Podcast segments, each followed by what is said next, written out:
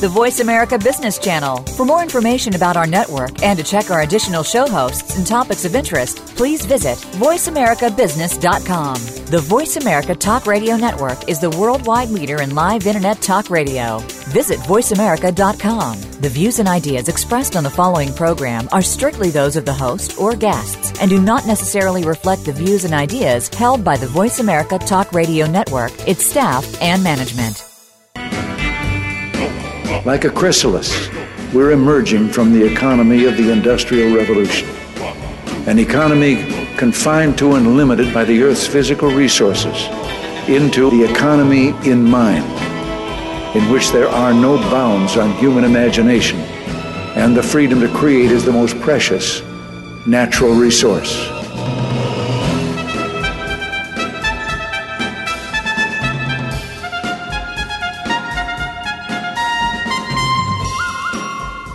Welcome to the Soul of Enterprise Business and the Knowledge Economy, sponsored by SAGE, energizing the success of businesses and communities around the world through the imagination of our people and smart technology.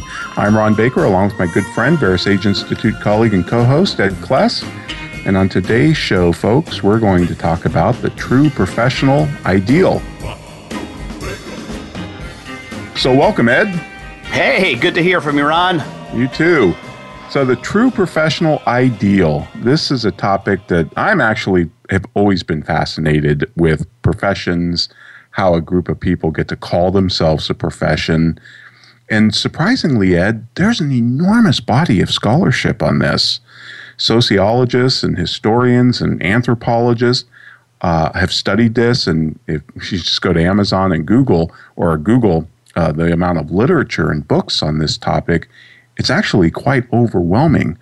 I mean, we're still kind of pouring through the Hippocratic Oath. Um, so, this is a fascinating and I think wide ranging discussion we'll have today. Well, yeah, and because it, it really goes back to a, a, long, long time ago, right, Ron? I mean, the, the, I guess the earliest recognized professions were divinity, medicine, law, and I, I guess perhaps engineering. But and that, that and they they were either serviced by guilds or by the by church offices. So there was it was very very interesting that the the emergence of of these professions. Exactly, exactly, and you know, just interesting, Ed, because you're you're you're a word guy, and your dad was a Latin teacher. Uh, the word profession comes from the Latin noun professio, right? Which which means to profess something. A profession, mm-hmm. by definition, has to stand for something.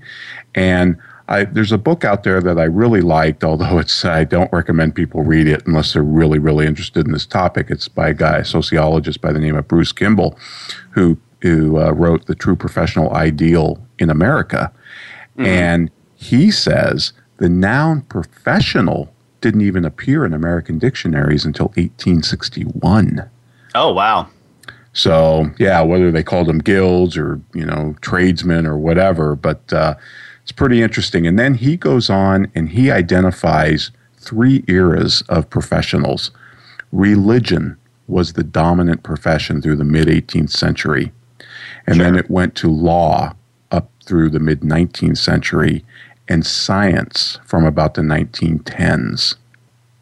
So doctors uh, essentially, and other scientists. Mm-hmm. Professors are in there too in various eras. But one of the things he says is there's nothing sacred about professions, right? I mean, they can and do go away. They, they, they still have to create and add value to society outside themselves. Mm-hmm. Yeah, and they've got to be re- some kind of a repository for for needed knowledge, right? And I think that that, that might be part of part of the challenge as we see the emergence and what changes. But there in the end, Ron, there's really no hard and fast rule as to say what is and is not a profession. I mean, I should say we, there, there's no universally agreed to set of criteria. No, not. I mean, there, there's there's lists. Some of the scholarship you can read, and they'll say these eleven things, these seven things, these eight right. things. What one of the things I do like about what Kimball has done is he's boiled it down to three, and I okay. do think the scholarship has reached a consensus on this. And we're going to go through those three, Ed. But um, it's just interesting that the first law to regulate a profession was in America in sixty in America was mm-hmm. in 1639 in, Virgin, in Virginia, uh, and the purpose was to control fees physicians could charge. and then 10 years later, Massachusetts passed a law regulating the quality of medical care. So, it, it, another thing I think that needs to be pointed out here is that the regulation of professions uh, or even occupational, uh, occupational licensure is is regulated by the states, comes under mm-hmm. the state jurisdictions, and that's because of the residual powers in the U.S. Constitution. That right is granted to the states. But here are the three characteristics that Kimball lays out, and I really like these, and we can discuss these, and we can, you know, ask ourselves how many how many professions actually fit this criteria. But mm-hmm. his three characteristics are uh, to be a profession, there has to be a common body of expertise or knowledge, right? Sure. And I always say that, you know, if we took 50 uh, British accountants or chartered accountants and put them in a room with 50 accountants or lawyers, um, they, they would hit it off. They would have things to talk about, right? Where if you just took 50 British, you know, strangers and put them in a room with Americans, professionals, they might talk about the Olympics or something. But that common body of knowledge, right, kind of bonds you. Uh, mm-hmm. So there's a common body of expertise. And then the second criteria is a profession has to have autonomy, which is Greek for self governance, and it has to be able to exclude people.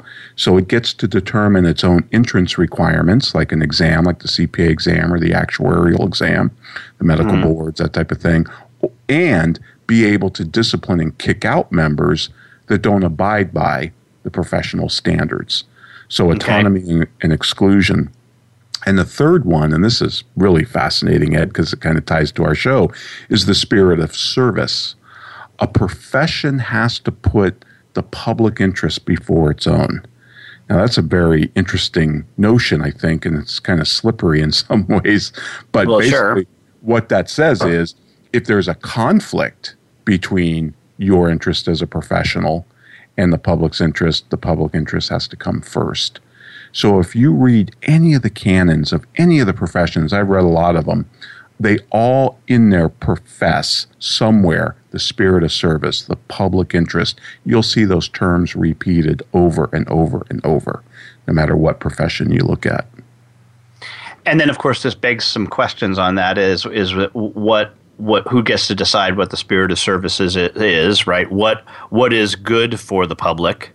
Who gets to decide that, right? And this Absolutely. is, I think, what you meant by this by the slippery slope. But I wanted to jump back to the the second one, just because, as you said, I'm a, a word guy. And why is it autonomy and exclusion? Why are they? Why do you think that they are? It's that's considered two things instead, or or one thing with an and, as opposed to adding a fourth characteristic. Do you have a thought on that? Uh, I think it's because he's he's he's basically combining entrance, you know, with self-regulation. Who gets to come in and, and proclaim or be a professional? So entrance, and he kind of ties that to also kicking them out when they act bad, mm-hmm. right? So the disciplinary procedures uh, procedures that go along with being a self-governed organization. Okay, so that which then leads to this this notion of exclusion of people who either don't meet the standards or are doing things that are not in the best interest of the of the organization or the profession itself. Absolutely. Okay, yep. gotcha. So then it, this is interesting because where does then you think regulation fit in if if they're supposed to be autonomous?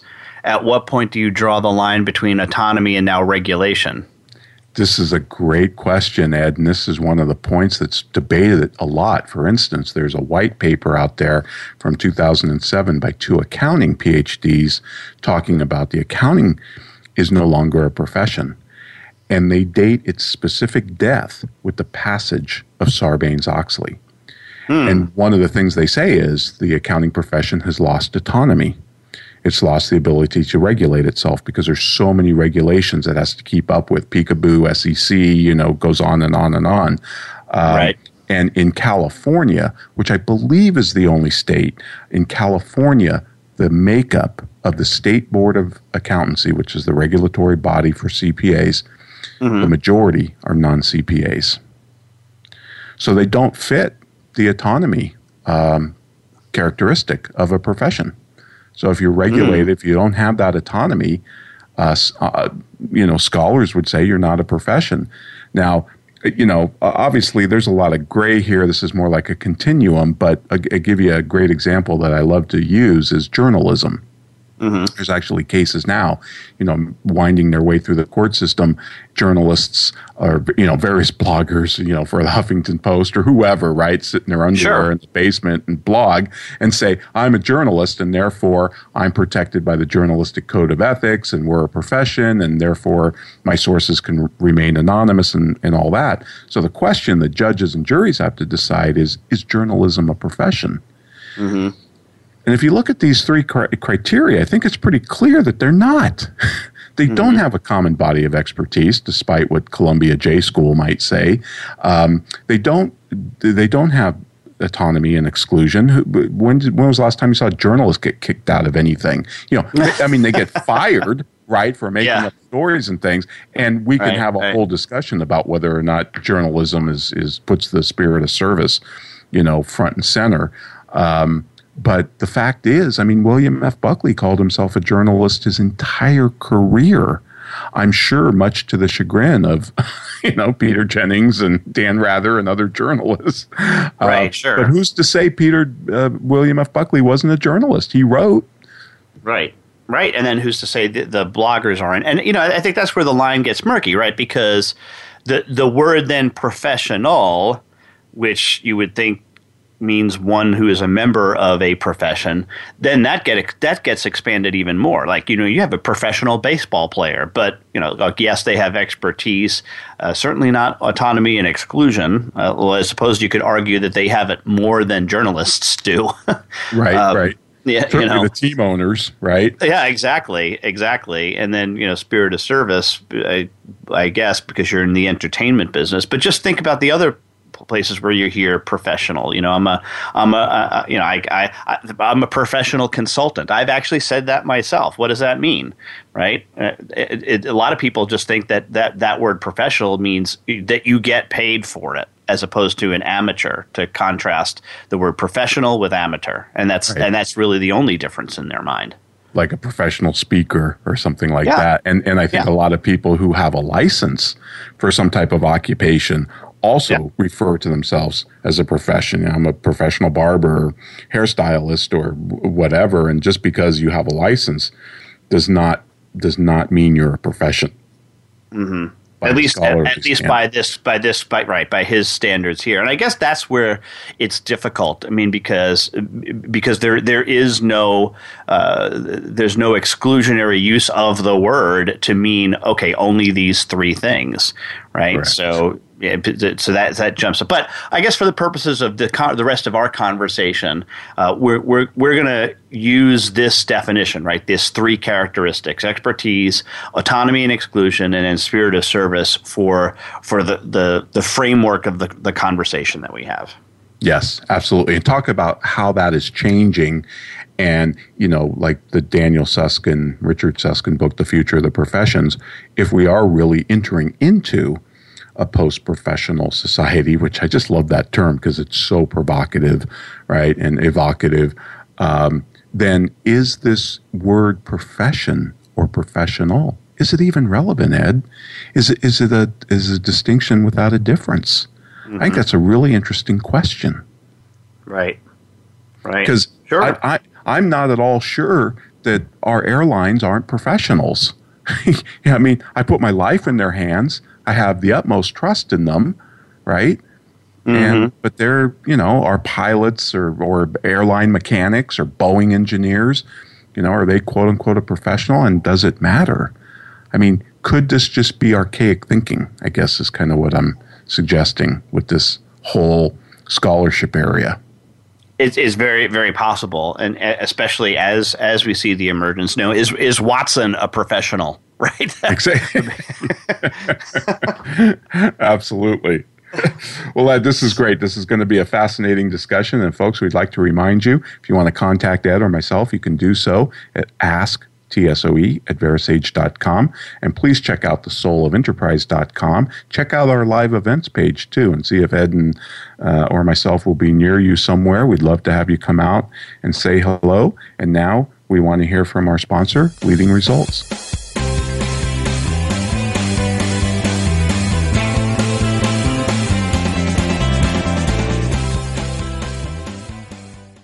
Follow us on Twitter at VoiceAmericaTRN. Get the lowdown on guests, new shows, and your favorites. That's VoiceAmericaTRN. Is your website just a brochure, or is it your best salesperson? If your site is not the best lead generation tool you have, we should talk. We are leading results. We build websites and marketing programs that impact your bottom line. Using HubSpot or WordPress, we'll create a website and supporting marketing program that gets your business found, converts web visitors to leads, and provides clear tracking on what is and is not working. Learn about our team and approach to your success. Visit leadingresults.com slash TSOE to find out more. Have you ever read a book that changed your life? I sure have. But have you ever read a book where the foreword changed your life? Me neither. Hello, I'm Greg Kyte. I wrote the foreword to Ron Baker and Ed Kless's new ebook, The Soul of Enterprise Dialogues on Business and the Knowledge Economy. The value of this book is found entirely in its foreword. So when you buy it, think of it as buying the foreword and getting the rest of the book for free. Available now for download exclusively on Amazon.com. When it comes to business, you'll find the experts here. Voice America Business Network.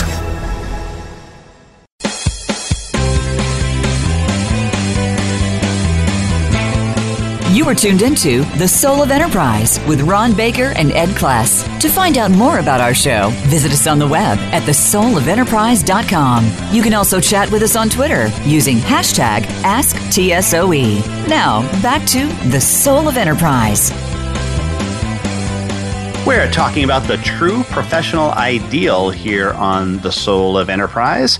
And Ron, you had wanted to make another couple of points, I think, around the, the first characteristic of the three of a profession. First of all, just to re- remind our listeners that they are expertise, autonomy and exclusion, and then the spirit of service.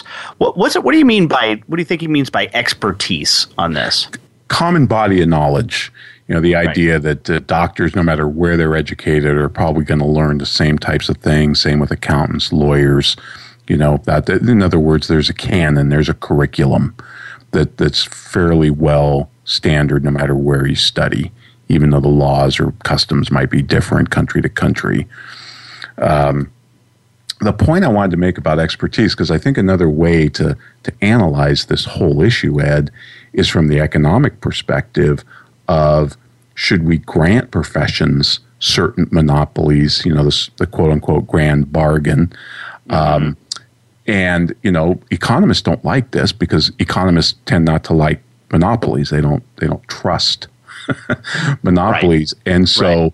one of the things we know about the behavior of all professions is that they do tend to exclude people to limit their number you know, limit the competition, keep their keep their wages high.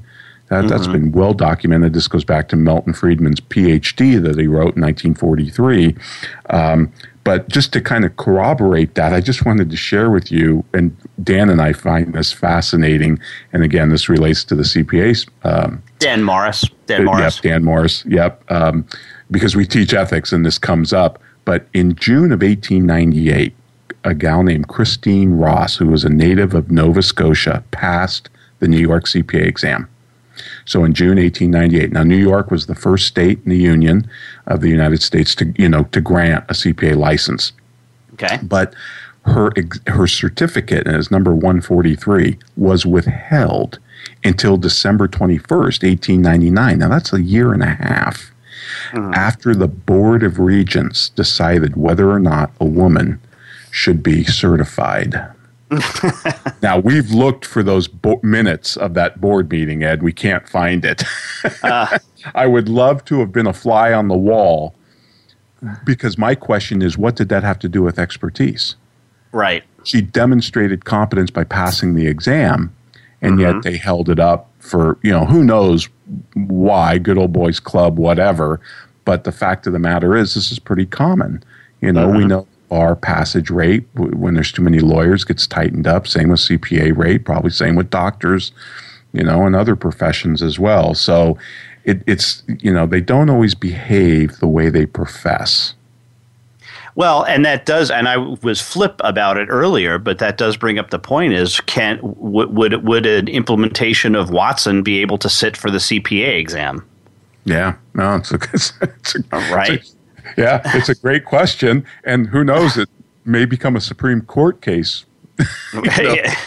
right.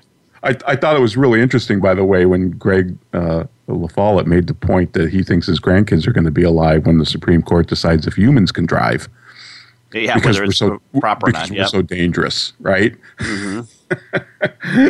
so I could see I could see Watson, you know, suing to sit for the bar or something.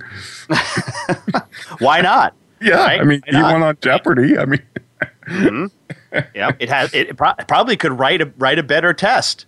Although, but although then you know that that brings up some other ethical questions. Is can you imagine you know the machine now writing the test the to test. become then and all of a sudden now the machines exclude the humans, and you know I think we get to you know Robert Heinlein and singularities and stuff like that. But uh, uh, so yeah, so it's but it's interesting because uh, as a as a person who's studied project management, we we have there's there is a resource book in project management known as the PMBOK, the Project Management Body of Knowledge, and I, I, often joke that it can be a substitute for Lunesta if you have sleeping disorder.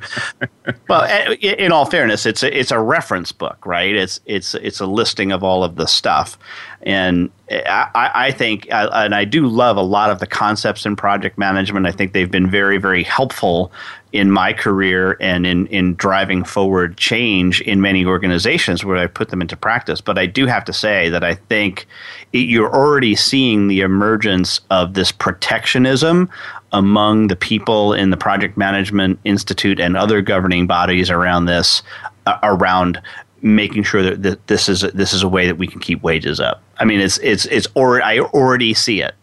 Yeah, and and we you know we see this all the time. We've we've joked on this show about interior decorators, you know, lobbying the state of Texas and for in Florida for years to become licensed, you know, to, to quote unquote protect the public, and they always cloak themselves in that protect the public, the spirit of service, all of that. I'm I'm thinking.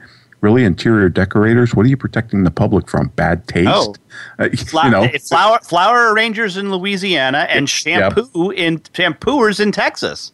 Yep, lightning rod salesman in New Hampshire. I mean, the list goes on and on of these crazy regulations and, and occupational licensing, all cloaked to save, you know, protect the public. And of course, the public never asks for these things. So I, you know, it's it's it's self-aggrandizement, it's rent-seeking, whatever you want to call it. But it does call into question, Ed, the the, the so-called you know the conflict between the spirit of service and self-interest, right? I mean, they profess to put the, the public's interest first, and yet in the background they're doing bootlegger Baptist things or they're rent seeking, they're fighting for regulation. We see this with bookkeepers, right? Bookkeepers are trying to become a profession. Well, they're running to the government, they want to be regulated like accountants or lawyers. And I'm thinking, really, you're making a deal with the devil if you do this, because I think it squelches innovation as well.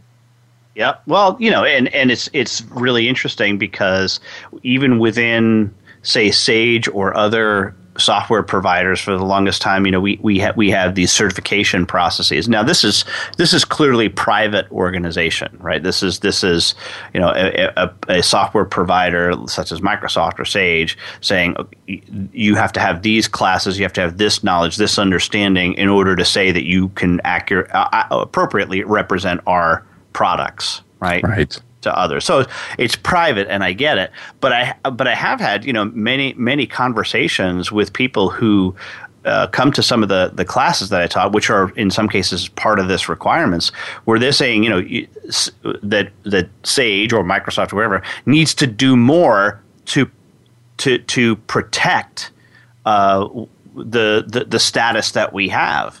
You know, because like it or not, somebody could hang up a shingle tomorrow and, and say, I do consulting on some product. and not have the certifications from the manufacturer. And there's really not much anybody can do about it other than to say, well, this person's not not certified by our for by our, our product experts, but they might have the knowledge. They just never sat for the test. Exactly.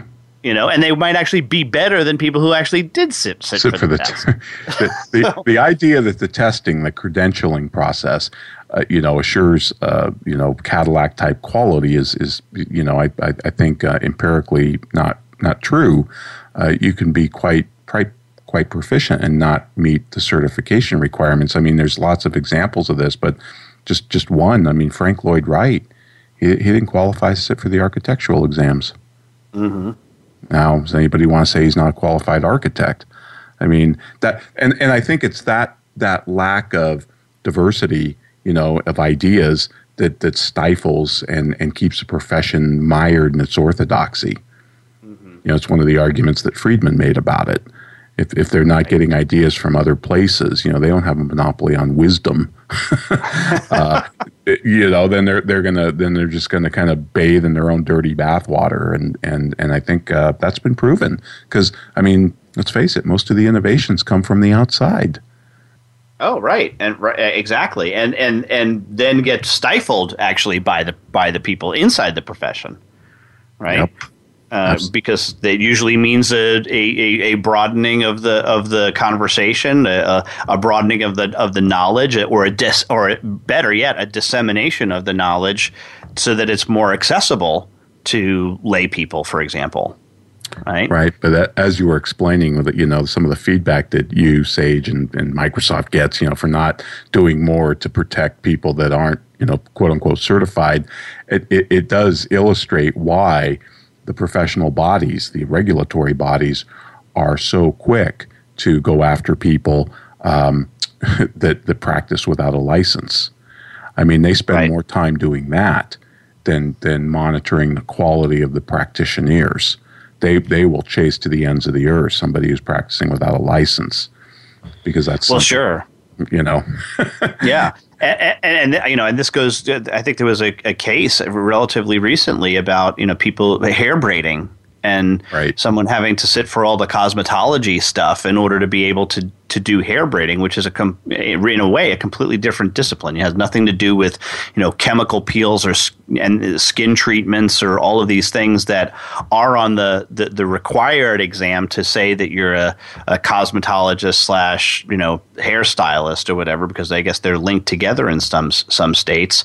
When you know, hair, but but hair braiding doesn't require any of those the knowledge of any of those things. In fact, hair braiding is not even taught in cosmetology school.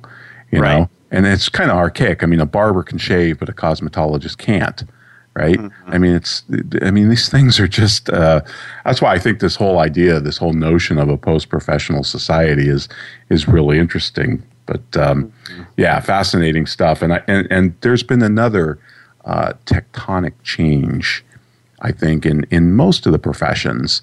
Uh, and it happened in 1977, and that's what I want to deal with next. All right. Well, we will talk about that tectonic shift that happened next. But first, we want to remind you that in order to get a hold of Ron and myself, you can send us an email at asktsoe at verasage.com. We do put full show notes as well as show previews up on our website, thesoulofenterprise.com. And there are links there to all of our shows under our archive page. Want you to know that we do have many, many short links available, especially for the guests that we mentioned. Ron mentioned Greg La Follette earlier. If you want to get to his show, just it's thesoulofenterprise.com slash La Follette. Uh, as well as other guests that we've had. So if you just know that there's been a guest that you want to hear, just type in their last name, should be able to take it directly to that page. But right now, we want to hear from our sponsor, Quanta CRM.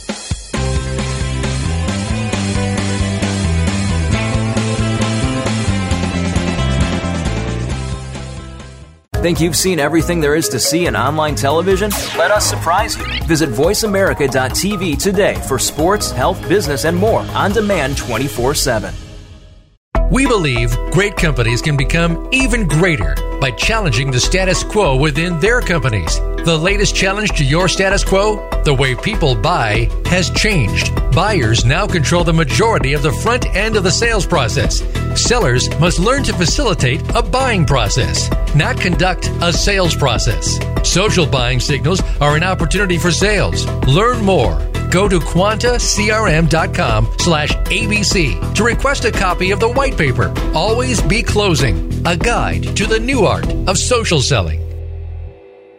Have you ever read a book that changed your life? I sure have. But have you ever read a book where the foreword changed your life? Me neither.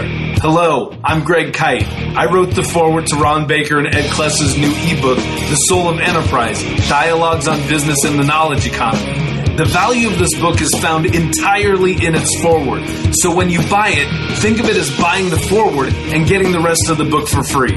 Available now for download exclusively on Amazon.com. Voice America Business Network, the bottom line in business.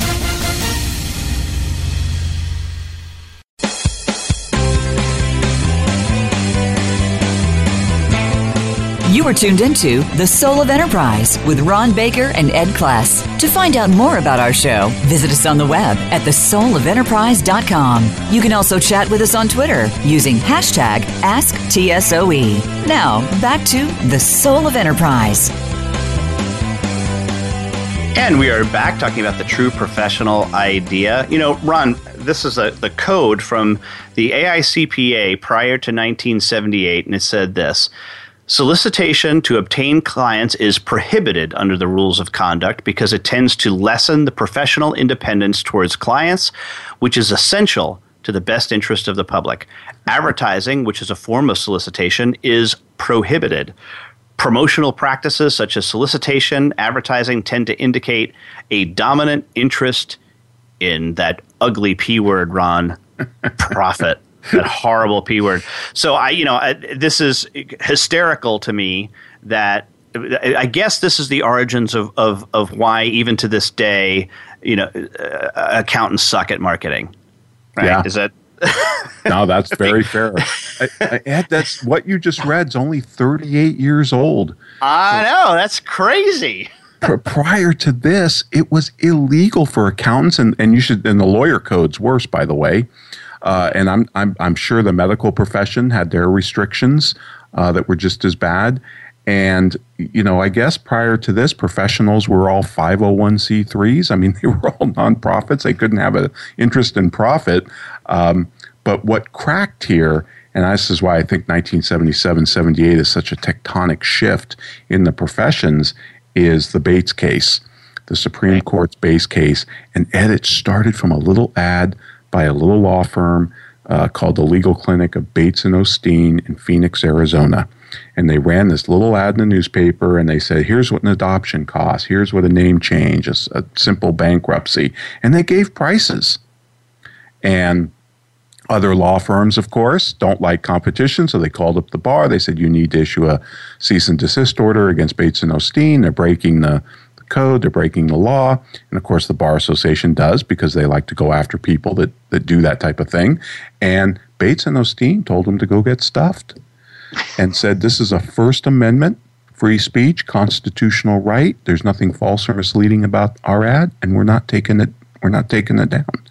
Mm-hmm. And that and and the bar association sued them. Went to the Supreme Court, and sure enough, Bates and O'Steen prevailed. And we'll put in the show notes this law firm still exists. And if you go and visit their webpage, the homepage, uh, very prominent. they're very proud that they're the firm that won this case. And it opened the floodgates to professional advertising. So now, today, rather than it being illegal or, or frowned upon, um, you know, marketing has taken on a huge role in all professional firms, right? I mean, KPMG, the big four, they're they're advertising in The Economist, Harvard Business. They're all over the PGA Tour, right, with commercials or whatever. Uh, right. We've become much more sophisticated with respect to marketing uh, in all the professions, and I actually think it's a good thing. And and by the way, so do economists because economists think that marketing and advertising gives consumers information, makes them more informed of new products, uh, opens up innovation, and keeps prices in check. By the way, through healthy competition. And so all of those factors have been empirically studied. So, but it, that code that you read is is absolutely amazing to think that that. I mean, this is still in my lifetime. Right. Well, and and what's so clear is that it, it, it was really the exact opposite of what it professed to be, which was that these promotional practices tended to indicate a dominant interest in profit. When the reality was, it was it was it was keeping out competition right so that exactly. they could maintain high levels of profitability so it was it was really in the end eh, hippocratic uh, um, um you know it, it, hypocritical? yeah, hypocritical. Like why yeah. i was thinking hippocratic oath. Yeah. uh, hypocritical. I mean absolutely hypocritical because it it was doing the exact opposite of what the, the the the code even intended. And look i th- this cannot have come well 1978 okay so i started working at a cpa firm on long island when i got out of school in 1987 the end of 1987 so this this case was not yet 10 years old right and I, I, can remember some of the, the partners of the firm ta- talking at that time about certain other things that they like. For example, we we we would resell software at cost, mm-hmm. right? Because it, they, they, they didn't think it was ethical for the firm to make a profit on the sale of a product. Product, right. Right. But yet it was okay for me to go out and charge, you know, 100 bucks an hour or whatever it was for them. It was okay for them to make a profit on me, right? right? But you know not not on the not on the sale of, of the product and in the end what what was started to happen is is that some software companies started to realize this and they started to say listen you you know you you, if, if you're not going to sell our product at, at list price, we're not going to allow you to continue. Now, there's some restraint of trade issues there too, but you know there ha- there has to be some control, suggested list prices, and and all of that to hold things uh, that were you know because uh, otherwise it would be out of control, right? It would be that that that people can't control what their products are. So I I don't know. I just thought it was very odd that we we were all worried about not making a profit on the sale of of a product, but it was okay to make money off of ed. So. And, and, you know, I've talked to practitioners who were, you know, practiced a long time before this Bates decision, and they would say, "Oh, yeah, it was a different world back then." Because if, for instance, if I got a phone call from, say, one of you know my colleagues' uh, customers, like Dan, one of Dan's customers, say, mm-hmm. and he said, "You know, I love Dan, but I can never get a hold of the guy. He's always on an airplane. Ron, I want to switch to you." Well, Ed, I would have hung up the phone and I would have picked up and called Dan, and mm-hmm. you know, and say, "Hey, Dan, you got a problem with this customer? Go fix it." You know, mm-hmm. but today, let's face it. What, you, what would a practitioner do? Of course, they take the customer. They may still call Dan, but it's mm-hmm. asking for all the files. Right, right, right, right, right. so, right. no doubt that marketing is is you know made us, I think, more aware of of um, you know that we have to add value to the customer at all times. That there's lots of marketing moments of truth and all of that. I actually think it's been a really good thing for the profession. But there are some people that that say this is when the profession started to go, you know, to hell in a handbasket uh, when we opened it up uh, because of the Bates decision because because we're suddenly advertising and you know that almighty that profit motive Ron it's so bad it's so bad and and you know you did you br- you bring out another really interesting point and I do think this is the chink in the armor between the so-called profession um, you know professing to be uh, standing for the spirit of service and then doing things that go directly against that right mm-hmm. like not not allowing marketing and advertising and innovation. And I also think, at least for the CPA profession, you can you can make the same argument about in, independence. Mm-hmm. I don't know how auditors can claim with a straight face that they're independent when mm-hmm. they're paid by the very companies that they're auditing. It, it's See Enron. See Enron. Yeah. Well, and it, you know, you can you can go back every single decade and find a massive uh, audit case um, but but in but they're nowhere near being independent. You can't, with a straight face, say, "Well, we're paid to be independent." You know, this is why I, I agree with the economists who think that the stock market should actually pick the auditor and pay the auditor uh, for their selected companies that are listed on their exchanges. I think that would bring in some level of independence. It wouldn't be a panacea, but it'd be better than what we have now. Yeah, uh, but when you say the stock market, who at the stock market? Like it, the, so the the New York Stock Exchange would have a board of governors or, yes. or some committee that would then select what the audit team is. And would right. there? Do you think? What about forced rotation? Well, see, I think that's one of the things they're dealing with the symptoms and not the problem. Sarbanes Oxley didn't deal with this issue. Nobody touches this issue. The accounting profession certainly doesn't want to talk about it. Um, right. But the economists and think tanks, I mean, Cato, AEI, Brookings, all the think tanks talk about this all the time and right. say the only way to reform this is to let the uh, stock markets in, now they would impose a, a, a tax ed they, they you know 1% whatever it would take right mm-hmm. uh, on maybe on traded shares or maybe just on the corporation itself and there'd be money put in a pool so the stock exchange could pay the auditors right mm-hmm. but the theory is it's the stock exchange that benefits from the information and the quality of the audits right? Because it's their companies and they can claim higher quality, right? Just like a just like a underwriting laboratory. Oh, I see. Yeah, okay. Right, mm-hmm. and so the yep. stock markets actually have more of an incentive to make sure that the audits are up to quality standards. And if they wanted to rotate auditors, you know, every few years, fine, that's their decision. But to, to think that you're going to have a regulation that that change, you know, that makes auditors rotate every five years, and that's going to solve the underlying issue um, it's it's ridiculous putting a band aid on a on a fever. Mm-hmm. Doesn't deal yep. with the problem. So right. and, and and I think that's a huge conflict. And I you know uh, you, you can talk all you want about the spirit of service and the public interest, but then when you go and continue to have this facade of independence, I think you're doing the public a grave disservice. And maybe that's why I'm so enamored with the post professional society because maybe we'd get away with, you know, we, we could overcome this. And I think the blockchain could help. Well, when, when blockchain audits come out and n equals all for, then there's no reason to do an audit. Then I, I, suppose we will get there. But but let's take this down a level, Ron. Let's take this okay. down. We've got about a minute left in this segment, and I want to talk. Let, Michael Hammer says a professional is someone who is responsible for achieving a result rather than performing a task. And I know this is something that you spend a lot of time thinking about and talking about. And I just, I really do love that definition. And I think a lot of people reject it, right? someone who's responsible for achieving a, result rather than performing a task and the manifestations of that. It's pretty, pretty far reaching.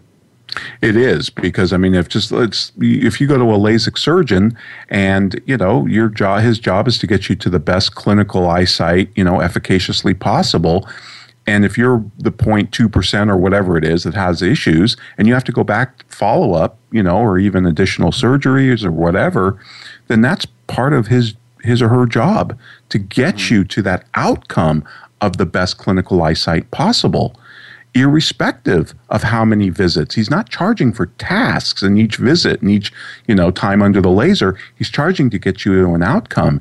And if you're not doing that, then I think it's fair to say you're a day laborer. Well, now you've just taken it too far, Ron.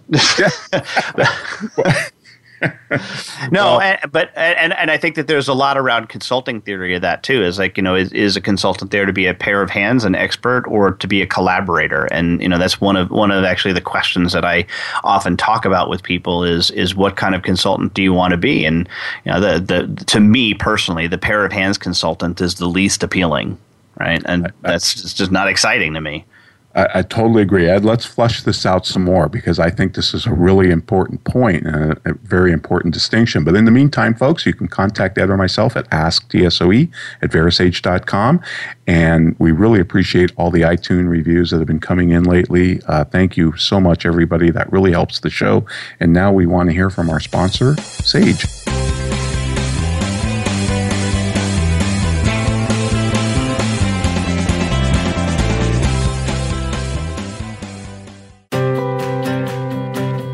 Four new employees, a 20% increase in revenue, being one of the 9 million women business owners in the U.S.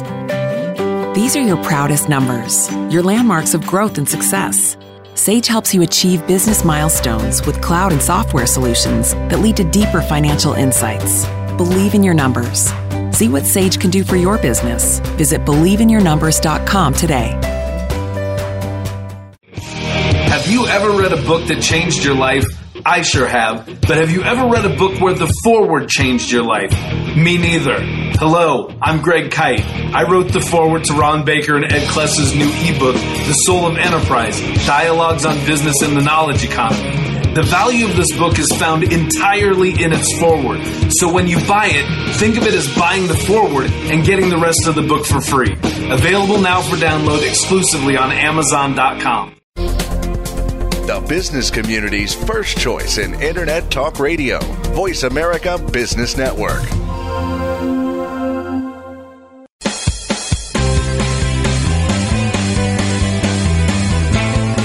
You are tuned into The Soul of Enterprise with Ron Baker and Ed Kless. To find out more about our show, visit us on the web at thesoulofenterprise.com. You can also chat with us on Twitter using hashtag AskTSOE. Now, back to The Soul of Enterprise. And we're back here on the Soul of Enterprise, talking about the professional ideal. This is our last segment on this, Ron. Boy, this this show has just flown by. It's just a, a really interesting topic to me. So we left off by talking about Michael Hammer's definition of a professional, who is so, someone who is responsible for achieving a result rather than performing a task. But you know, you can almost take that to the next level. And our friend Tim Williams has really has a brilliant example of this, and he talks about a, a, a landscape uh, exa- example. He said, "Can you imagine someone comes to your house and you, you know you need a, a, a, landscaper." And first person shows up and, and they says, "Listen, I'm gonna I'm gonna charge you um, you know twenty five bucks an hour, and depends how long it takes every week, and I'll just send you the bill for twenty five dollars an hour, and we'll, we'll you know your your I'll take care of your your lawn for you." And you know, sometimes it's going to take two hours, sometimes it's going to take an hour, sometimes it may take four, depending upon what he's got to do. Well, that that person is charging for the the inputs, right? The next person comes and they says, "I'm going to make sure I'm going to edge, I'm going to mow your lawn, I'm going to trim your hedges, and uh, you know, turn over your your soil beds on on a quarterly basis." And that person says, "Hey, listen, what I'm going to do is I'm just going to charge you. It's going to be fifty bucks a week." Mm-hmm. Right. So no matter no matter what it is that they have to do, that person is now charging for the outputs, right? Because he's listed a specific set of outputs: cut grass, edge edge, you know, yard, trimmed hedges, etc. The third person comes along and says, you know, I'm going to make sure that you have the best curb appeal in the neighborhood. and what that means is it you're the best curb appeal in the neighborhood. So I'll take care of everything. The cutting the grass, trimming the hedges, all this. I'm going to put you know new flowers in on a rotating basis, depending upon spring or fall or summer, whatever. If a if a bush dies, I'm just going to replace it. It's it's just all included, and that that you know charge for that is 150 dollars a month, right? First of all, that landscaper would have my business in a heartbeat. Mine too. right? Um, and, and, even if the the overall charge were more, but the, I, what I love about this is this is even going beyond one step or a step beyond what Michael Hammer talks about, and that is this person is charging you not for an output or a series of outputs, but actually an outcome. Right, best curbside appeal, and you yep. won't have to worry about your yard. And, and I can't find that third type of landscaper. I got the second type. I have to go outside when they're here and point stuff out. And, and I could care less about this stuff. I'm not Martha Stewart. I don't want to look at my yard. I don't want to think about it. I don't want to have to point out this or that. They should be doing that. And they don't because they're focused on outputs. Now, outputs are better than inputs. They do give me a fixed price, and I appreciate that. But I'd pay double what I pay now, maybe more, to get that third type of landscaper. And that's the power of focusing on the outcome or what Joe Pine and you know Gilmore call the transformation. Mm-hmm. Well, ex- ex- explain explain what they mean by that because they've got a whole syllogism, right? A whole set of rules, one to the next to the next. Yes, it, it you know it's basically charging for outcomes that the customer achieves, right? Mm-hmm. Because then it's the customer that becomes the product. It's right. an effectual service because you're actually changing the customer. You're giving them the best curbside appeal. You're giving them peace of mind that they can travel and not have to worry about their their dumb yard um, that's a transformation. And that's actually the highest point in their progression of economic value. And I think professions, um, even though if that word's obsolete or that concept's obsolete, they're poised at that. And that's what they should take seriously, not a series of tasks. I mean, think of what the government has done to the medical profession. They've turned everything into a series of tasks because they pay based on tasks and procedures and tests. Mm-hmm. But if you look at the concierge doctors, they say, no, no, Ed, you and your family, you'll pay 20 grand a year, whatever it is, and we'll do whatever it takes. Mm-hmm. It's more of a assurance policy, right? That they're going to be there to take keep you healthy no matter what happens. Mm-hmm. And that's focusing on the outcome, the transformation. And I love that. And I think that's the absolute acid test. Because if you're charging by the hour, if you're charging by the task, then that's not professional. So you question the professionalism of people just charging charging charging tasks. Absolutely. How's that mm. different than a day labor? I no, can I, hire a day labor and you know get my yard mowed and, and, gutters cleaned and my dog walked, but I hire a professional to take me from A to B or A to Z, uh, and and whatever it takes, they got to get me there. Whether it's a personal trainer, a doctor, a lawyer, whatever. And and I'm not saying they had you know I'm not expecting every oncologist to cure my cancer. That's not the point. But mm-hmm. they have mm-hmm. to give it their best shot. That has right. to be the, the desired outcome and what they're focused on, not the series of tasks. I actually get annoyed even when my auto mechanic sits there and, you know, nickels and dimes me for every little thing. It's like, why don't you just do what needs to be done and give me a price? I, I, am not sure I like to see the detail because I feel like it's task driven and not outcome driven. Mm-hmm. Maybe keep, I'm keep too my much. Car, keep my car safe. No, keep my yeah. car safe. You know, it's got to yeah. be safe. It's safe and in running order. And if it's if if it's if it's you know in the in the cautionary area, yeah, let me know about it, I suppose. But if it's in the red area, just fix it. I shouldn't be able to drive the car off the lot if it's if if I'm a danger to myself and others in the car. Yeah, if it needs brakes, I, I don't need to know the type of brake pad and the fact that you rotated the drums and you know blah. It, it just you just do it. Just mm. focus on the outcome. And I think just like the landscaper example, that that third landscaper did the best job communicating value.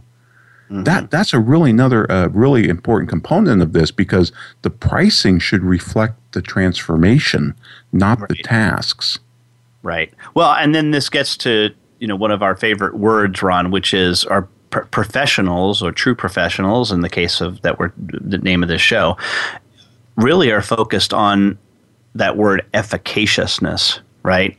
Yes. So their their their in, their intent is not to just be efficient nor effective, which although we do agree that effective is better than worrying about efficiency, but they want efficaciousness, which again is defined as achieving the maximum possible benefit. Yeah, such a great word. I, I might have told this story before, but the first time I heard that word was from a customer of mine when I practiced who was both had a lawyer and an MD. Really, uh-huh. really smart guy. And he had a very complex tax issue. And I kind of walked him through how we could handle it and different options and all of that.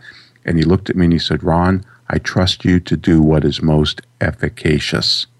Mm-hmm. And I kind of nodded my head. And after he walked out of the office, I ran to the dictionary and said, What does that mean? and, and that word stuck in my brain ever since. It is a very powerful word. Because, mm-hmm. right, it's because it's beyond just effectiveness. It's that it's again that ma- that maximum possible benefit, that transformation that you were talking about earlier. That's so critical. You know, David Maister in his book, true professional or true professionalism. I forget the exact title, but he defined a professional as some a, a, as a technician who cares, and mm. and I like that. But I think the hammer definition is better because somebody who takes responsibility for an outcome rather than performing a series of tasks, I think really nails uh, the the transformation idea that that Pine and Gilmore lay out in the in the experience economy. So anyway, Ed, I know we're up against it here. That was just a fascinating discussion. And, and folks, like James Baldwin said, you know, the price one pays for pursuing any profession or calling is an intimate knowledge of its ugly side. So even though this might have felt like we were bashing the professions, uh, you know, we just we're just talking about the ugly side uh, because obviously there is. But uh, Ed, uh, next week we are going to do. Are you ready for this? trashing Yep. the timesheet. Yay! You know, can you believe we haven't done a show on trashing the No. timesheet? We're over 100 plus shows, and we've never done a show on trashing the timesheet. Well, it's time, and we're gonna we're gonna do it, and I'm really looking forward to it. All right, well, I'll see you in 167 hours then.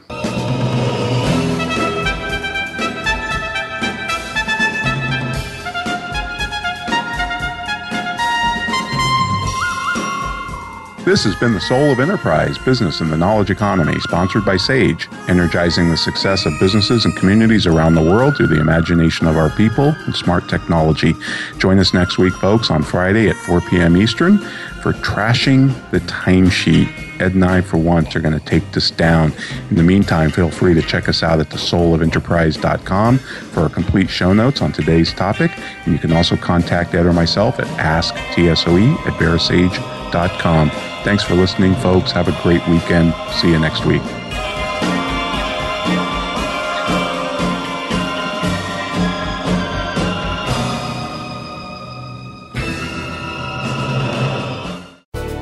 Thanks again for listening to the preceding program brought to you on the Voice America Business Channel. For more information about our network and to check out additional show hosts and topics of interest, please visit voiceamericabusiness.com. The Voice America Talk Radio Network is the worldwide leader in live Internet talk radio. Visit voiceamerica.com. The views and ideas expressed on the preceding program are strictly those of the host or guests and do not necessarily reflect the views and ideas held by the Voice America Talk Radio Network, its staff, and management.